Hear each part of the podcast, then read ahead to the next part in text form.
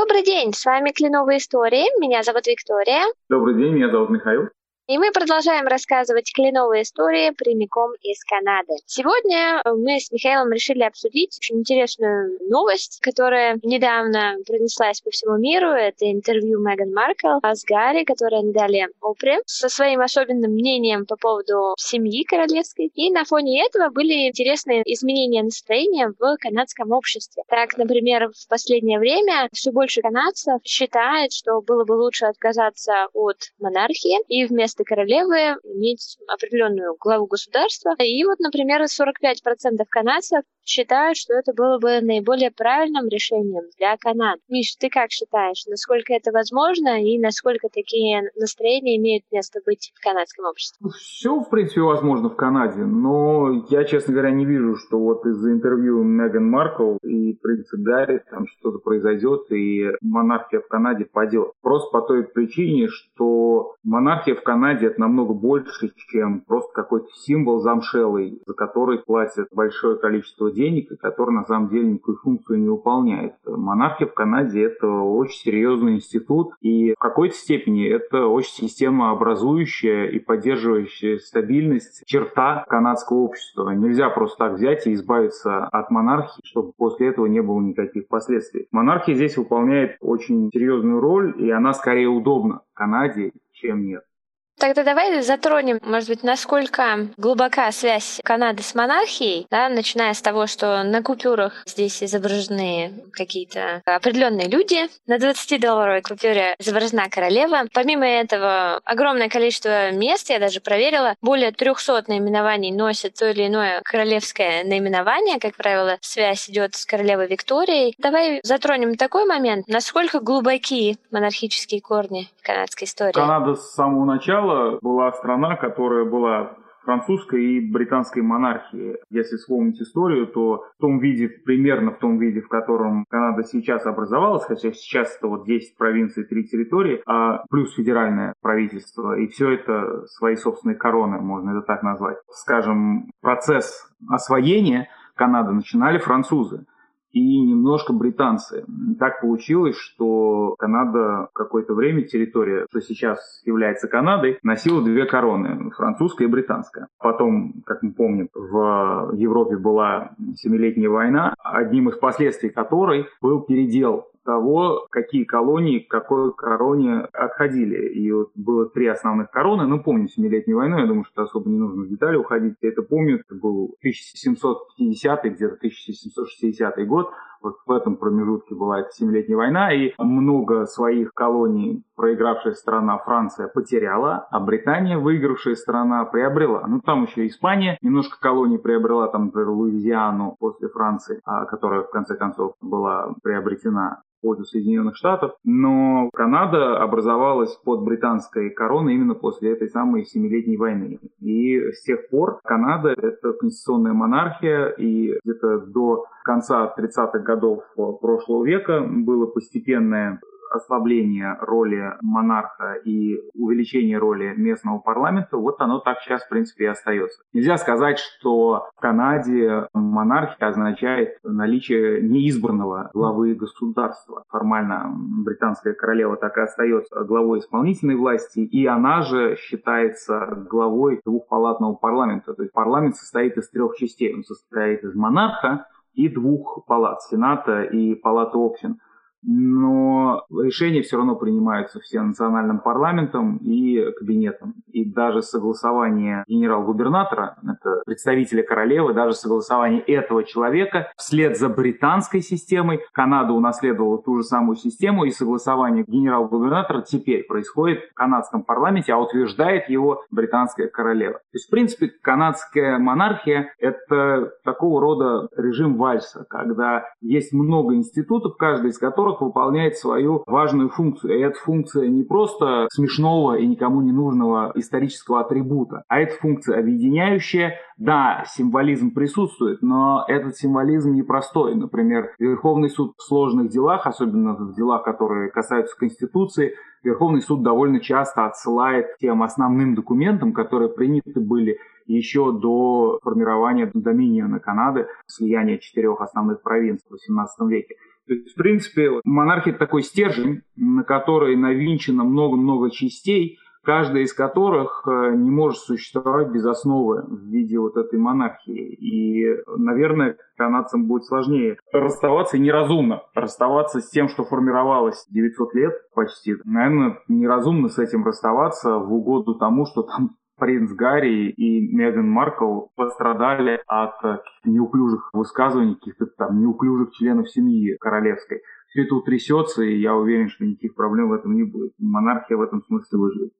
Да, но интересно, на фоне новостей, что настроения в ту или иную сторону в отношении монархии среди населения могут и меняться, но также я наблюдала некие статьи, которые говорили о том, что все-таки изменение Конституции — это невероятно сложный процесс, и на данный момент совершенно не имеет места быть даже мысль о том, что возможно отказаться от монархии, просто в силу того, что технически это практически невозможно на данный момент сделать, вот именно реализовать этот новый переход. При этом очень интересно, что здесь мы затронули с тобой деньги, мы затронули с тобой какие-то места. Но на самом деле, вот даже находясь в Торонто, мой один из любимых парков — это Виктория парк. И каждый, наверное, район в городе, на территории, в провинции, в стране, он так или иначе связан с королевой. Интересно то, что у королевы даже имеются две брошки, а одна из них серебряная, другая из них более розовая, и они представляют именно собой канадский кленовый лист. И если вдруг она в будущем все-таки приедет, может быть, нет, она ее наденет так, как она всегда обычно надевает эту именно брошь, когда она посещает Канаду. Очень интересный факт. То же самое у нее здесь имеется своя корона, насколько я знаю, даже в Онтарио она хранится, тоже э, в определенной форме, и также она собой представляет какие-то символы Канады. Давай немножечко поговорим про эти символы. Понятное дело, что здесь, наверное, каждый десятый какой-нибудь общественный институт носит название Royal, да, начиная с банка, заканчивая чем угодно, может быть, автомойкой. Какие символы еще мы можем наблюдать в Канаде, которые непосредственно отражают связь с монархией и с королевой? Во-первых, ты назвала Конституцию. Я просто на Конституции остановился и только ее обсуждал. Мы можем несколько часов посвятить Конституции, что из себя представляет канадская Конституция. В этом действительно нужно разобраться, потому что ценить вот этот свод правил, назовем это так, можно только в том случае, если понимаешь всю ее глубину. Если, допустим, сравнивать со странами, в которых Конституция представлена одним документом, ну и там решениями конституционных судов, то, конечно, канадская Конституция – это просто хаос и большая какая-то свалка из документов и неписанных всяких принципов, и неписанных обычаев. И кажется, это настолько глупо, что это просто не имеет смысла. А просто начинаешь, когда в этом разбираться, понимаешь, насколько это элегантно и насколько это действительно правильно работать именно в таком виде. Я помню в свое время, когда учился праву в России, там же был курс английского языка, нас там в свое время учили, что Великобритания — это одна из самых консервативных стран, потому что вот она до сих пор сохраняет монархию. И по такому продлению можно было бы подумать, что Канада тоже одна из самых консервативных стран, потому что она сохраняет монархию. А, а на самом деле, когда просто начинаешь понимать, как устроена система права, на самом деле все наоборот. Допустим, если если посмотреть все самые передовые новшества в праве, то они-то как раз в Канаде. Начиная от легализации марихуаны, мы это знаем, эксперименты с секс-работой и так далее, и так далее. Куда ни ткни, везде можно найти что-то очень такое авангардное, несмотря на вот эту кажущуюся консервативность. Да, но это вот первое, что я особо отметил. Второе, конечно, действительно, такие символы, как Королевский банк, в каждом более-менее уважающем себя населенном пункте мы всегда найдем улицу, либо это будет Кинг-стрит, либо это будет Квин-стрит, либо это будет какой-нибудь Кингский, все равно отсылающего к королеве место, иначе как будет существовать населенный пункт без этого? Там хайвей какой-то, какая-то серьезная магистраль транспортная, вот она все равно будет какой-то отсыл э, к этому всему носить. И даже вот если брать, вот все что угодно, давай возьмем право собственности, вот я сижу в своем доме, ты сидишь у себя, и ведь я теоретически владею домом и землей, на котором этот дом стоит. Но в принципе, если глубоко копаться, то мое право собственности – это не право собственности в том виде, к которому мы привыкли в системе континентального права. Право собственности абсолютное. Здесь право собственности – это так называемый tenure. Это такого рода использование собственности, которое в конечном итоге принадлежит королеве. Допустим, ты говорила про то, что корона есть специальная. Так она есть в каждой провинции, потому что каждая провинция – это отдельная корона. И есть федеральная корона, она одиннадцатая. То есть получается в Канаде одиннадцать корон. Несмотря на то, что формальных участников конфедерации тринадцать. Но три территории – это федеральная корона, а десять провинций – это провинциальные короны. В каждом из них есть свой лейтенант-губернатор, и он назначается генерал-губернатором. Они представляют королеву, но в принципе королева. В каждой провинции она и королева, она и монарх. В каждой провинции свой монарх, и это как раз королева Елизавета вторая.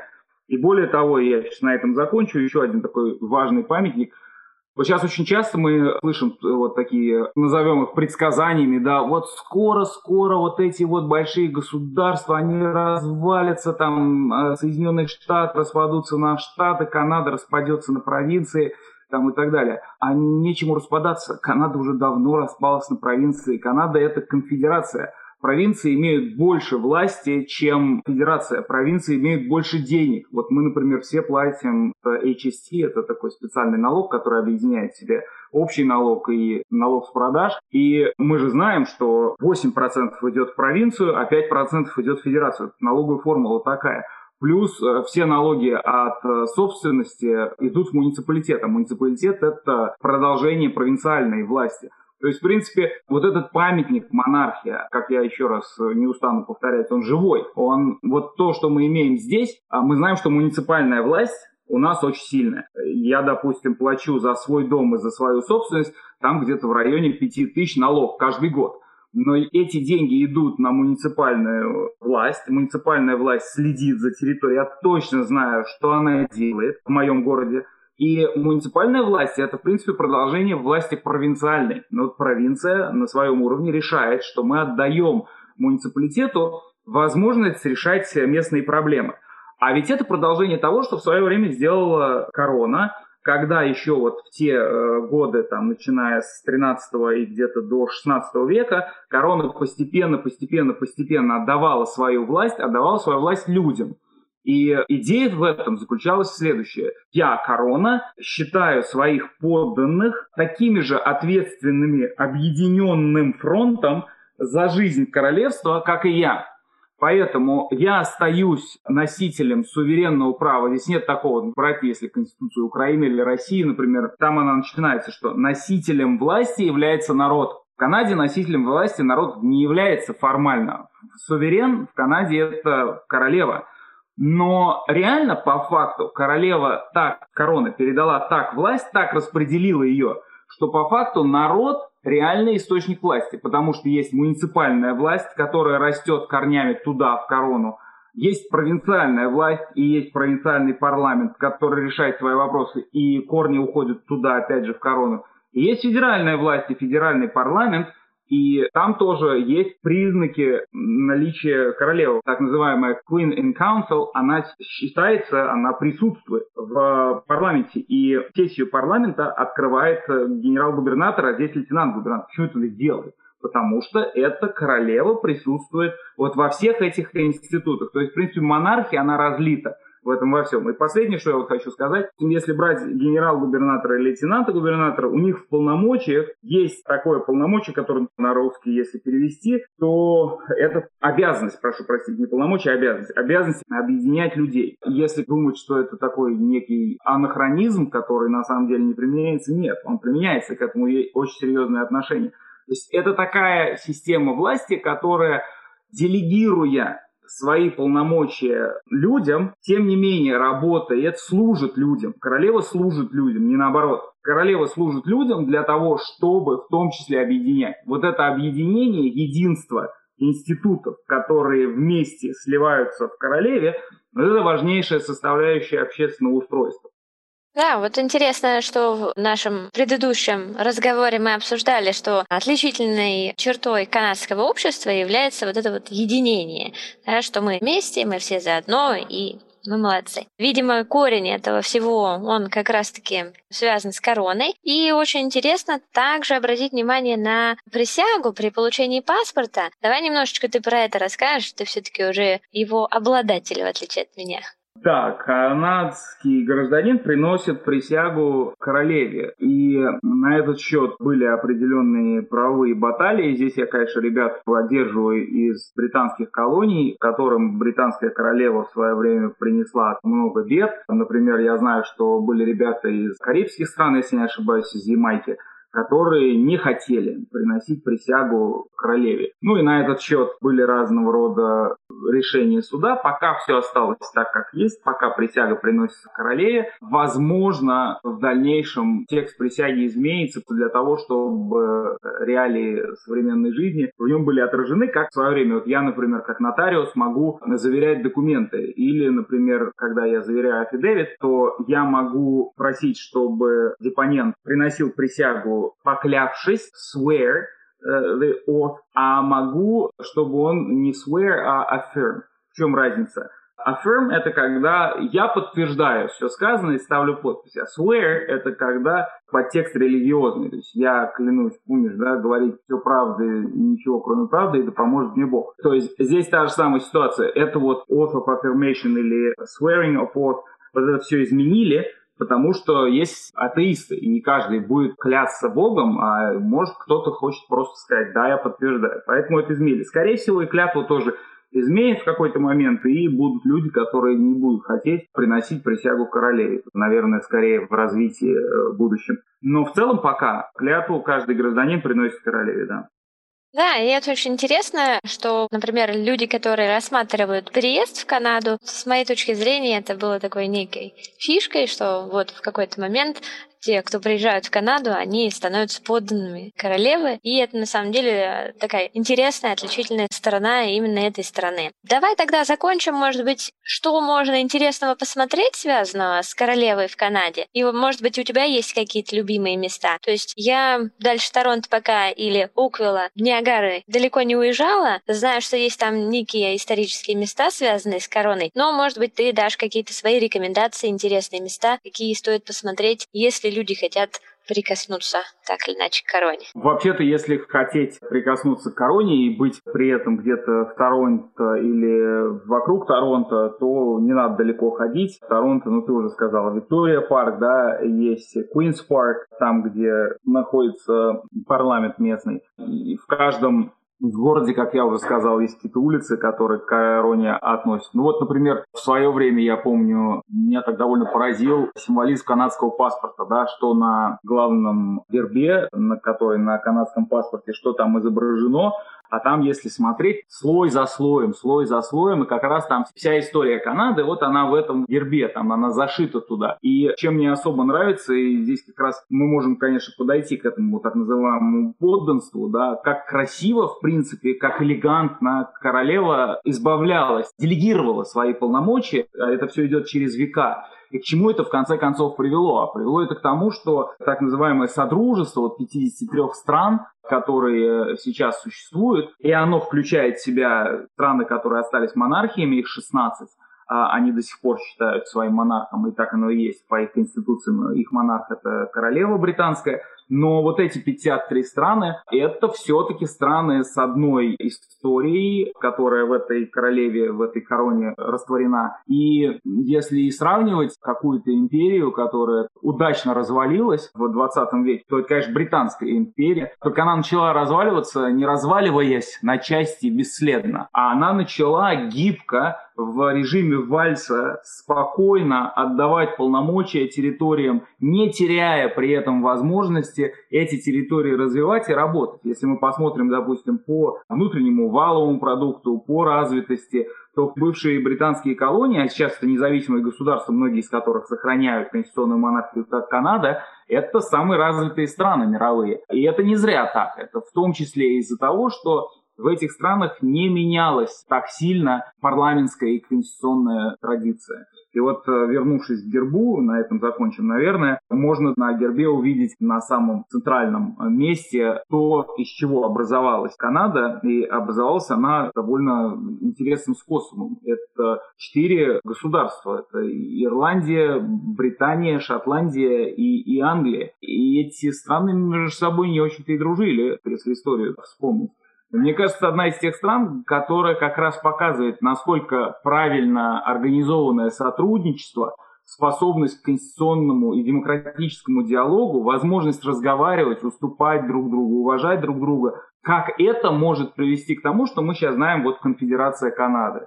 Да, это довольно не связанная, казалось бы, на первый взгляд, структура, которая гибче и за счет своей гибкости крепче, чем любое унитарное государство, которое там многие властители пытаются изо всех сил удержать, убирая от провинции налоги, пытаясь военными способами убирать и так далее. Гибкость, хитрость и, и элегантность. Вот это то, что себя представляет канадская монархия.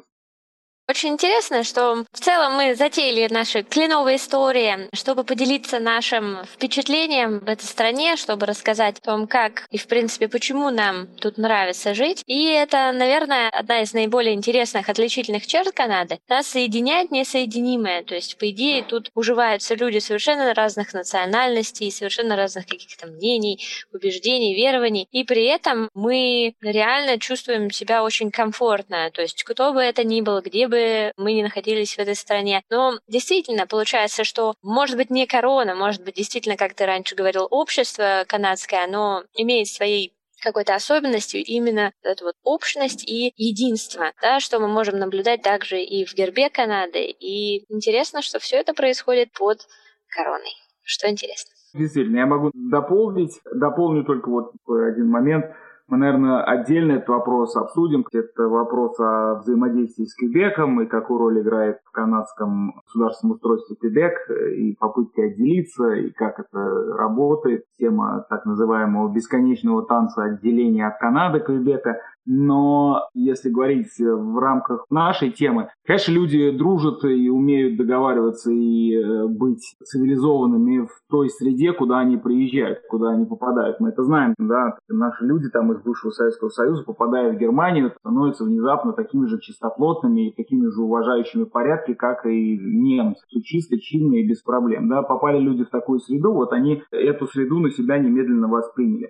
Та же самая ситуация и здесь. Из любых мест люди, попадая сюда, все равно так или иначе начинают над собой вот эту вот часть важного канадского общества чувствовать. Я могу сказать, что неписанный принцип конституционной монархии – это уважение к меньшинствам. Это уважение, откуда оно берется, отдельно можно обсуждать. Но это один из принципов. Так как этот принцип можно при помощи суда защищать, и он защищается при помощи судов, любой с другим цветом кожи или другим вероисповеданием может чувствовать себя здесь вполне себе защищенным. Да? Это один из конституционных принципов. И это все уходит корнями в века, в Магну Карту, в то, что мы называем британской монархии, которая теперь и канадская монархия.